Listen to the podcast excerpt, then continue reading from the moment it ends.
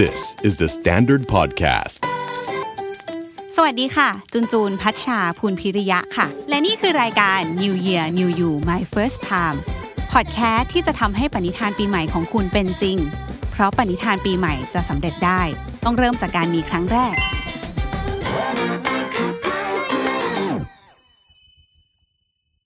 เอพิโซดนี้นะคะ เราจะมาคุยกันถึงเรื่องที่เกี่ยวกับการนอนค่ะ เพราะว่าหลาย ๆ คนอาจจะมีปัญหาแบบว่าเฮ้ยฉันนอนเนี่ยนับชั่วโมงเลยนะ คือ 7 8 ชั่วโมงอะแต่ตื่นมาแล้วทำไมมันยังมีความงัวเงีย รู้สึกปวดตัวรู้สึกเหนื่อย รู้สึกแบบเพลีย ๆ อะไรอย่างเงี้ย หลาย ๆ คนก็อาจจะเออเจอปัญหาประมาณนี้เนาะแล้วเราก็ไม่ได้ไปสนใจมันว่า เอ๊ะมันปัญหามันมาจากเราทำงานหนักหรือเปล่าหรือเกี่ยวกับเตียงหรือเกี่ยวกับการนอนของเรา แต่จริง ๆ แล้วนะคะ การนอนเนี่ยแหละเป็นส่วนที่เราควรจะโฟกัสมาก ๆ เพราะว่ามันโอ้โหเทคอัพถึงแบบ1ส่วน3 ของชีวิตเราเลยนะคะ มันสำคัญมาก ๆ จริง ๆ แต่ถ้าใครยังมีปัญหาอยู่แล้วก็ไม่รู้ว่าจะแก้ยังไงสักทีเกี่ยวกับการนอนของตัวเอง วันนี้จูนเลยมานำเสนอสิ่งที่เรียกว่า sleep test ค่ะ ซึ่งมันก็คือการวัดระดับคุณภาพการนอนของเราอะ ซึ่งมันไม่ได้เกี่ยวกับเฮ้ยต้องนอนนานถึงแปลว่าจะนอนได้ดีหรืออะไรอย่างนี้นะ มันคือคุณภาพการนอนเลยนะคะ เพราะฉะนั้นในเอพิโซดนี้เราจะคุยกันเรื่องการลองไป sleep test ครั้งแรกค่ะ วันนี้จูนมีแขกรับเชิญด้วยนั่นก็คือพี่ฝันค่ะ พี่ฝันนี่ถือว่าเป็นหน้าที่อะไรในพอดแคสต์ของ จ The ริง Standard ๆ คะ อ่าเป็นพอดแคสต์โปรดิวเซอร์ อ๋อเป็นโปรดิวเซอร์ ใช่ ใหญ่สุดเลย ก็ไม่ไม่ตัวเอ อก็ว่าอย่างนั้นก็ได้ ซึ่งพี่ฝันเนี่ยเคยมีประสบการณ์ ทั้งด้านการมีปัญหาการนอน แล้วก็เลยไปลอง sleep test ด้วยตัวเองมา อืมจริง ๆ ต้องบอกว่าต้องบอกคนฟังเอพิโซดนี้ก่อนนะครั อื บ ม ว่าเอ่อเราไม่ใช่ผู้เชี่ยวชาญแหละ เราก็ไม่ใช่หมออ ม เออแต่ว่าเราเป็นคนแค่เป็นคนคนหนึ่งที่เคยผ่านประสบการณ์การรู้สึกว่ามีปัญหาด้านการนอน แล้วก็เลยตัดสินใจไปสลีปเทสรู้สึกว่าเฮ้ยไอการสลีปเทสครั้งแรกอะมันน่าจะมีคำถามเยอะแหละเออแล้วก็หาข้อมูลมาพอสมควร วันนี้เราอยากเลยอยากมาแบบแชร์ให้คนฟังที่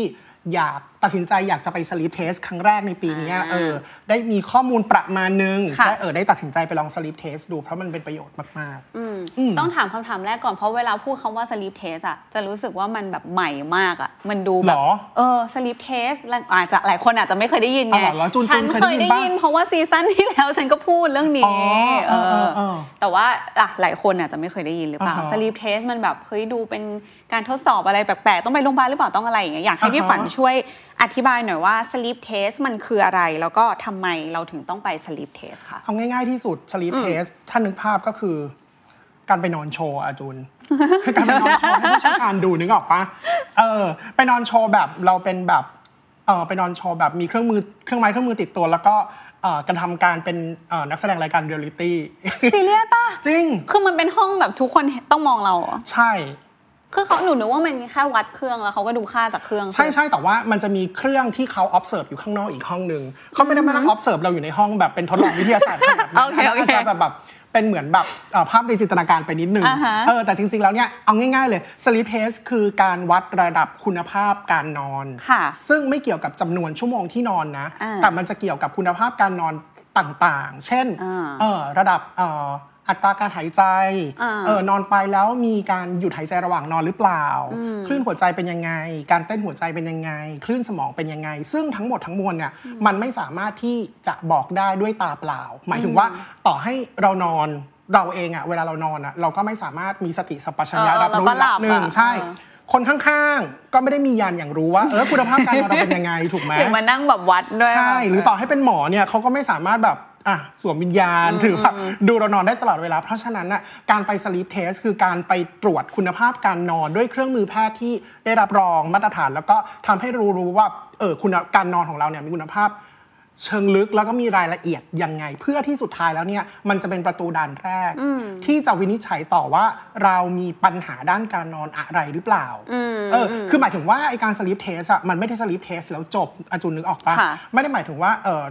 การสลิปเทสไม่ใช่การรักษาเอาง่ายๆก่อน อ่าๆๆ อ่ะแต่มันเหมือนเป็นการตรวจเบื้องต้นให้รู้ว่าตอนเนี้ยเรามีภาวะหรือเราเป็นเป็นโรค หรือมีความเสี่ยงที่จะเป็นโรคอะไรบ้าง เหมือนตรวจว่าเราแพ้อะไรว่าที่เขาไปจิ้มๆแนวๆนั้นคือ เพื่อที่ หา จะได้ ห ทำการรักษาได้ถูกต้อง า อ่าฮะอืมเพราะหลายคนน่ะมี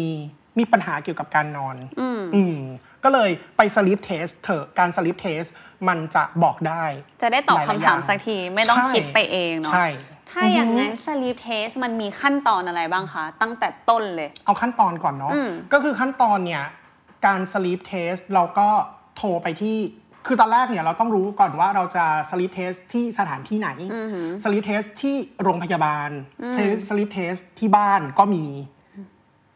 ก็คือเขาก็ แล้วเขาขนเครื่องมา ใช่ก็ แร มี ง หรืออ่ะอย่างโรงพยาบาลอย่างเงี้ยมันก็จะมีโรงพยาบาลใหญ่ๆเช่นโรงพยาบาลราชโรงพยาบาลที่แบบมีมหาลัยในโรงพยาบาลอะไรอย่างเงี้ย ค่ะ อันนี้ก็จะรอคิวนานหน่อยเป็นปี อ่าอ่า อือฮึแต่ว่าถ้าใครทีแบบมีกำลังที่จะพอใช้จ่ายมากขึ้น โรงพยาบาลเอกชน หรือคลินิกบางคลินิกที่เป็นคลินิกเฉพาะทางเกี่ยวกับการนอนอะไรอย่างเงี้ยก็สามารถทำได้ ซึ่งอาจจะรอคิว น้อยหน่อยประมาณแบบวันหนึ่งหรือไม่เกินอาทิตย์หนึ่งก็ได้คิวละ อืมอืม อือหือ อ๋อแต่ หลั ว่าง จาก มีแพร่หลายเหมือนกันเนาะไม่ได้หายากขนาดนั้น ไม่ได้หายากขนาดนั้น ค่ะ ถ้าจะให้แนะนำง่ายที่สุดอาจจะดูโง่ๆเลยนะ ลอง Google ลอง Google เลยแล้วบอกว่า sleep test แล้วมันก็จะขึ้นมาลิสต์เลยว่าแบบ เฮ้ย เราจะเห็นว่า ไอ้คลินิกที่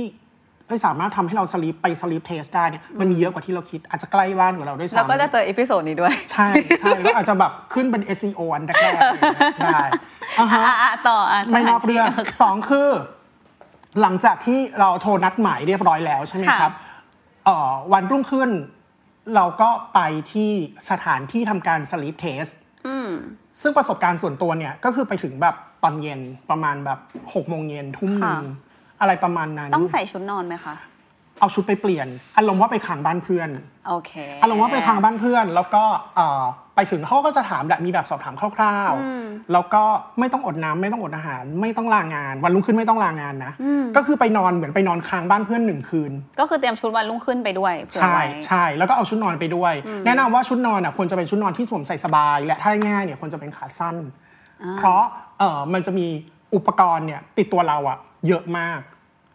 เฮ้ย เออเออเออเอาง่ายๆก่อนสเต็ปต่อไปหลังจากตอบแบบสอบถามใช่ป่ะ ค่ะ อาบน้ำใส่ชุดนอน ค่ะ เขาก็จะแบบประเมินเวลานอนคร่าวๆว่าปกติเรานอนกี่โมง สมมติเรานอนสี่ทุ่มสามทุ่มเนี่ยเขาจะขึ้นมาติดอุปกรณ์ ซึ่งใช้เวลาติดอุปกรณ์ทั้งหมดประมาณ 1 ชั่วโมงอีกติดอุปกรณ์ทั้งหลายเนี่ยตามตัว เช่น เครื่องวัดเอ่อเครื่องเครื่องเอ่อวัดระดับการหายใจ สายคาดหน้าอก ดูเพื่อเอ่อระดับการเคลื่อนไหวของหน้าอก ติดตรงง่ามขาเอออเพื่อดูออกซิดูหลายๆอย่างอะไรอ แต่ ย่างเงี้ย ไม่ได้ยึดกับเตียงใช่ไหมคะ ไม่ได้ยึดกับเตียง โอเค หนึ่งคือเอาง่ายๆเลยไอ้อุปกรณ์เนี่ยมันไม่ได้ยึดกับเตียงเนาะ โอเค แล้วสองคือไม่เจ็บ อ่า ไม่มีอะไรที่ทำให้ร่างกายเจ็บเลย ไม่ เพ ได้ ราะฉะ รั นั้ ด นอะ เกิน มันมันจะรัดมันจะรัดพอสมควร อ๋อ เออมันจะรัดพอ โอเค สมควรเพราะว่าถ้ามันหลวมไปอะมันจะวัดไม่ได้ อ๋อ เอ โอเค อแต่ว่ามันไม่ได้มีเข็มเจาะมันไม่ได้อะไรเพราะฉะนั้นอะสลิปเทสไม่เจ็บตัว ค่ะ ใครที่กลัวการสลิปเทสไม่ต้องกลัวอ่าฮะแล้วหลังจากนั้นอะเขาก็ก็ปล่อยให้เรานอนไปตามปกติ หลับได้ยังไงอ่ะ แต่จริงๆ แต่จริงๆ โชคดีเป็นคนที่หลับง่าย แต่ว่าถ้าคนที่หลับยากนิดนึงอ่ะ ก็คือก็จะมีอุปสรรคในการนอนแหละ เพราะมันจะมีเครื่องต่างๆอ่ะติดอยู่เต็มตัวไปหมด แป เลย ลกที่อะไรอย่างงี้ด้วย ใช่ทั้งแปลกที่ทั้งแบบมีแบบอุปสรรคในการนอนต่างๆ อะไรเงี้ย แต่สุดท้ายก็หลับอือฮึหลังจากนั้นปุ๊บเขาก็เอ่อไป observe เราห้องข้าง ค่ะ ๆ เพื่อดูเราว่าเอ่อ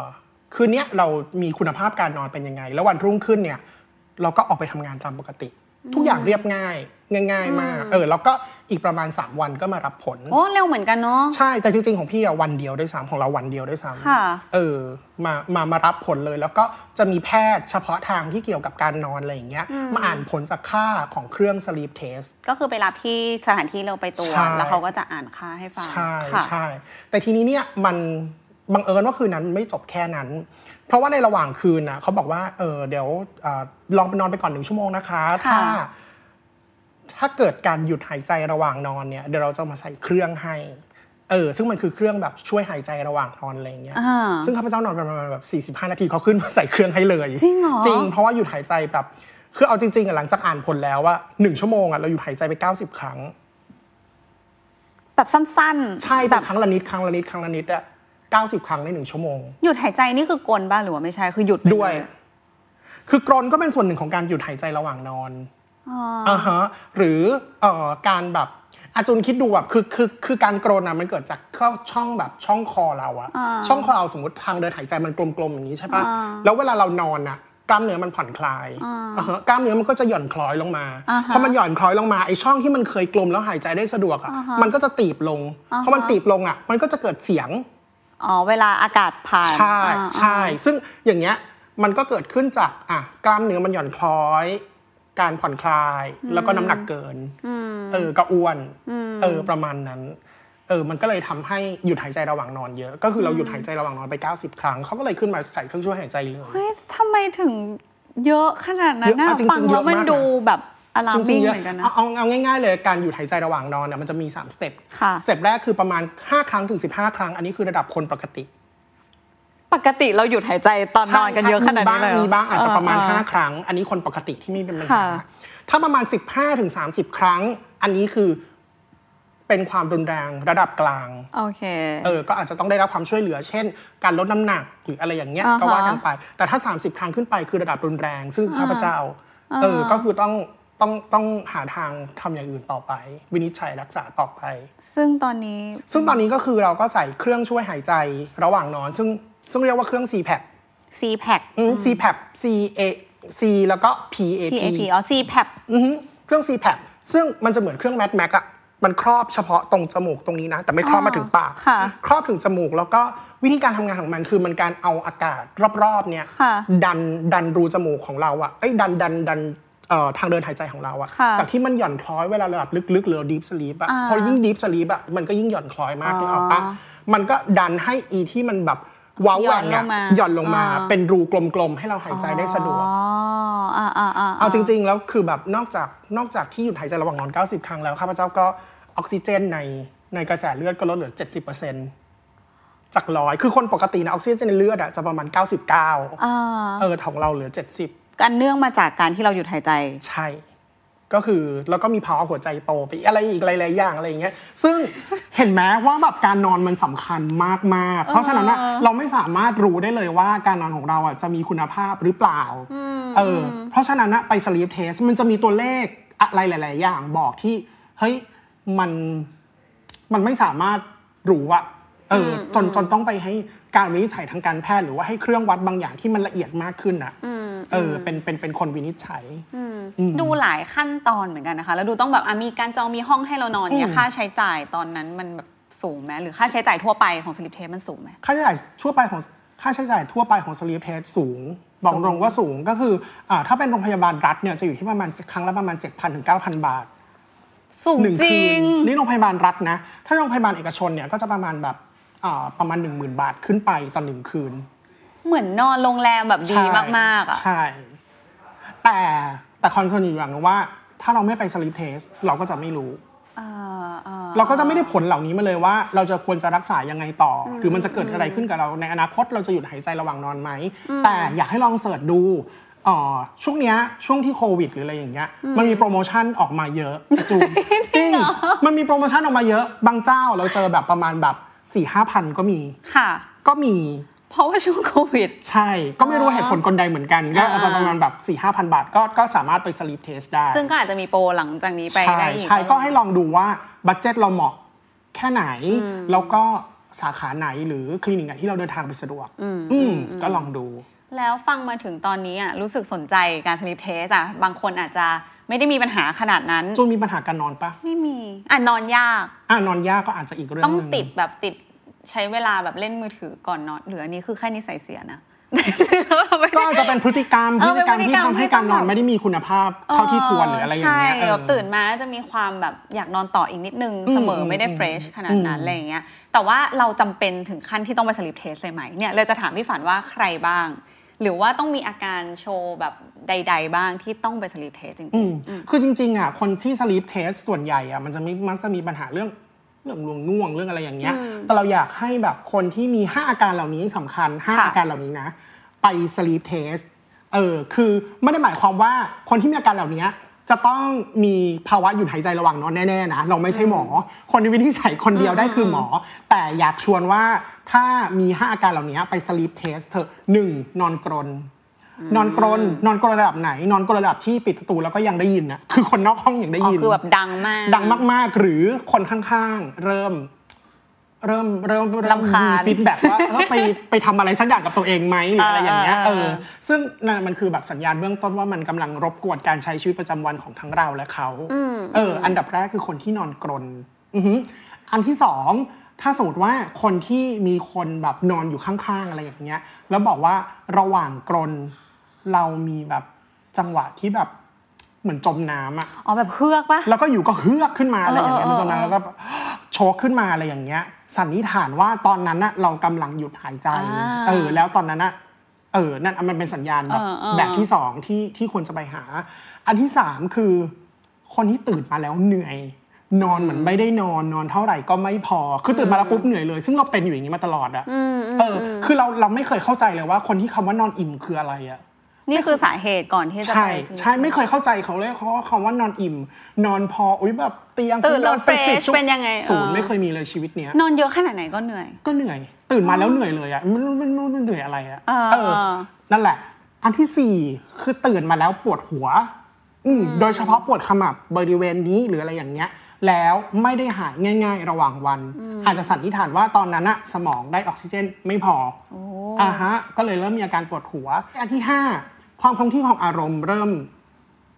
เริ่มเหวี่ยงวีน เริ่มแบบเออแบบหงุดหงิดไม่แบบไม่พอใจอะไรอย่างเงี้ยในชีวิตประจำวันอะไรอย่างเงี้ยก็อาจจะเป็นสัญญาณได้ว่าห้า นิ ข้อ สัย นี้ ไม่ดี ไม่ใช่เหรอ ไม่ไม่ไม่ไม่ เอาอ ก็ ย่าง เป็น งี้ สัญญาณว่าอาจจะเกี่ยวกับการนอน เทียบกับนิสัยเดิม อ๋อ เออถ้าที่นิสัยเดิมเป็นคนดีอยู่แล้วอยู่ๆอ่ะวีนอ่ะอาจจะเพราะเออช่วงเนี้ยแบบ เริ่มแบบน้ำหนักเกิน เริ่มแบบเออหายใจไม่พอหรือเปล่าหรืออะไรอย่างเงี้ยเออ แต่แต่ก็ไม่แน่นะ เพราะบางคนอ่ะมันเป็นเรื่อยๆมาทั้งชีวิตอะไรอย่างเงี้ยก็ก็ไปตรวจดีที่สุด อ๋อ อืมแต่นอกเหนือจาก 5 ข้อนี้แล้วเนี่ยคนที่มีปัญหาการนอนอื่นๆไม่ต้อง ค่ะ หัวเราะเนาะเออคนที่มีปัญหาการนอนอื่นๆเนี่ยก็สามารถไปสลิปได้ไปสลิปเทสได้ เช่น คนที่นอนละเมอ อืม ก็ไปสลิปเทส โอ้ยช ได้ อบพูดตอนนอน มีปัญหาหรือเปล่า ไม่ หมายถึงกัว่าบพี่เหรอไม่มี ไม่หมายถึงว่ากับสามีอะมีปัญหาหรือเปล่า ถ้าสามีโอเคก็จบ แต่ไม่ได้พูดตลอดอะแต่จะ อืม ชอบเหมือนแบบนอนแล้วสมมติฝันอะไรสักอย่างอะแล้วเราจะหลุดพูดออกมาในชีวิตจริง อืม เกี่ยวไหม ในชีวิตจริงคือในชีวิตประ แบบ จำวันอ๋อใน ไม่ ใน ไม่ คืน ใน นั้น ในคืนนั้นแบบตะโกนออกมาจริง ๆ เลยแล้วพูดไปเลย ก็ อะ ต้องถามจูนว่าจูนโอเคหรือเปล่า ก็สนุกนี เออถ้าสนุกดีก็จบ ถ้าสนุกดีถ้ายังไม่มีใครเดือดร้อนก็จบ แต่ถ้าเริ่มแบบมีปัญหาแล้วว่าแบบ เฮ้ย มันเริ่มแบบรบกวนชีวิต มีอาการควบคู่ หรือว่า อ่ มันมีเรื่องบางเรื่องที่มันไม่สามารถควบคุมได้ แล้วมันเอาเล็ตบางอย่าง มันอาจจะไปล้นไปหลุดระหว่างนอนอย่างเงี้ยด้วยกันละเมืออก็สามารถไปสลีปเทสได้ หรือบางคนที่กัดฟันอืมกัดฟัน เช่นเอ่อคือการกัดฟันเนี่ยมันจะเกิดขึ้นจากภาวะความเครียดในชีวิตจริงในตอนกลางวัน แล้วมันมันไม่สามารถย่อยออกมาเป็นความฝันเออหรืออะไรอย่างเงี้ยได้ในตอนกลางคืน เพราะฉะนั้นอะมันจะ tense แล้วตื่นมาเนี่ยมันจะรู้สึกว่าปวดฟันฟันสึกและปวดบริเวณกกหูเออ ตอนเนี้ยก็จะอาจจะสันนิษฐานได้ว่ากัดฟันก็อาจจะเป็นอาจจะเป็นสาเหตุหนึ่งหรือว่าเป็นค i เทียหนึ่งที่สามารถไปสลีปเทสได้ หรือคนที่รู้สึกว่านอนนอนอยู่แล้วกล้ามเนื้อกระตุก อืมรู้สึกว่าแบบนอนแล้วก็แบบกล้ามเนื้อกระตุกหรือตื่นมารู้สึกว่าปวดเมื่อยตามลำตัวหรืออะไรอย่างเงี้ยเออมันก็สามารถที่จะไปสลีปเทสได้เพื่อที่จะรู้ว่าเออการเคลื่อนไหวระหว่างที่เราระหว่างนอนน่ะเออมันมีอะไรที่ผิดปกติหรือเปล่า ก็ได้เหมือนกัน โอ้หลากหลายเหมือนกันเนาะ อืม ถ้าใครแบบ อืม แค่การนอนแล้วรู้สึกว่ามันมีติดขัดมีปัญหาอะไรที่ไม่มั่นใจ ถ้าจะเอาให้ชัวร์ก็ไป ไป สลิ sleep ปเทส test ก็ได้นะ ใช่ คะเพราะว่าฟังจากที่พี่ฝันพูดในวันนี้ อืม ใครที่ลังเลไม่ต้องลังเล เพราะมันไม่ได้เจ็บตัว ไม่ มัน เจ็บ ไม่ ตัว ได้แบบอัน ไม่ ต ต้อง ราย ลาง อะไร งาน เออไม่ต้องลางาน แต่ว่าอ่ะก็อาจจะมีค่าใช้จ่าย เออ นิดนึงอะไรอย่างเงี้ยครับ อืม แต่ว่า แต่ก็ มัน เพื่อความมั่นใจก็มันก็จะเป็นความจำเป็นเพราะว่า มันไม่สามารถรักษาให้หายได้เองเออ ถ้าเราไม่ทำเราก็จะไม่รู้ อืม อืม ก็คือให้รู้ดีกว่าเราจะ ใช่ ได้รู้ว่าแบบอ่ะขั้นแรกเราเริ่มต้นอย่างนี้ไปแล้วเจออ อฮึ ปัญหาแบบนี้จะได้หาทางแก้ไขกันต่อไป ใช่ ได้ ก็ให้แพทย์ช่วยวินิจฉัย อือฮึ วันนี้ก็ขอบคุณพี่ฝันมากเลยนะคะ ขอบคุณอาจูนมากนะครับ ที่มาช่วยพูดถึงเนี่ยแหละการทำ sleep test ครั้งแรก ตอนนี้นอนโอเคแล้วใช่ไหมคะ ก็ เอ่อ จริง ๆ ใส่เครื่องช่วยหายใจตอนนอน ใส่ซีแพบแล้วก็หมอให้ลดน้ำหนัก 24 กิโล ซึ่งแบบ ยาก อันนี้ก็เป็นอีกเอพิโซดหนึ่ง ใช่ ที่จะพูดถึง ใช่ เรื่องการลดน้ำหนักต่อไปแต่ว่าอ่ะก็ฟังไว้เป็นข้อมูลละกัน หวังว่า ใช่ สิ่งที่พี่ฝันมาแชร์ประสบการณ์เกี่ยวกับการ sleep test ครั้งแรกในวันนี้จะเป็นประโยชน์ให้กับคนฟังของเราได้บ้างนะคะ แล้วติดตามใหม่นะคะกับจูนจูนแล้วก็รายการ New Year New You My First Time ค่ะพอดแคสต์ที่จะช่วยให้ปณิธานปีใหม่ของคุณเป็นจริงได้ เพราะปณิธานปีใหม่จะสำเร็จได้ ก็ต้องเริ่มจากการมีครั้งแรกค่ะ วันนี้จูนแล้วก็พี่ฝันไปแล้ว สวัสดีค่ะบ๊ายบาย สำหรับคนที่ชอบฟังพอดแคสต์ทาง YouTube ฝากกด subscribe ช่อง The Standard Podcast พร้อมทั้งกดกระดิ่งเพื่อเตือนเวลามีเอพิโซดใหม่ ๆ ด้วยนะคะ ติดตามฟัง New Year New You My First Time พอดแคสต์ที่จะทำให้ปณิธานปีใหม่ของคุณเป็นจริง เพราะปณิธานปีใหม่จะสำเร็จได้ ต้องเริ่มจากการมีครั้งแรกค่ะ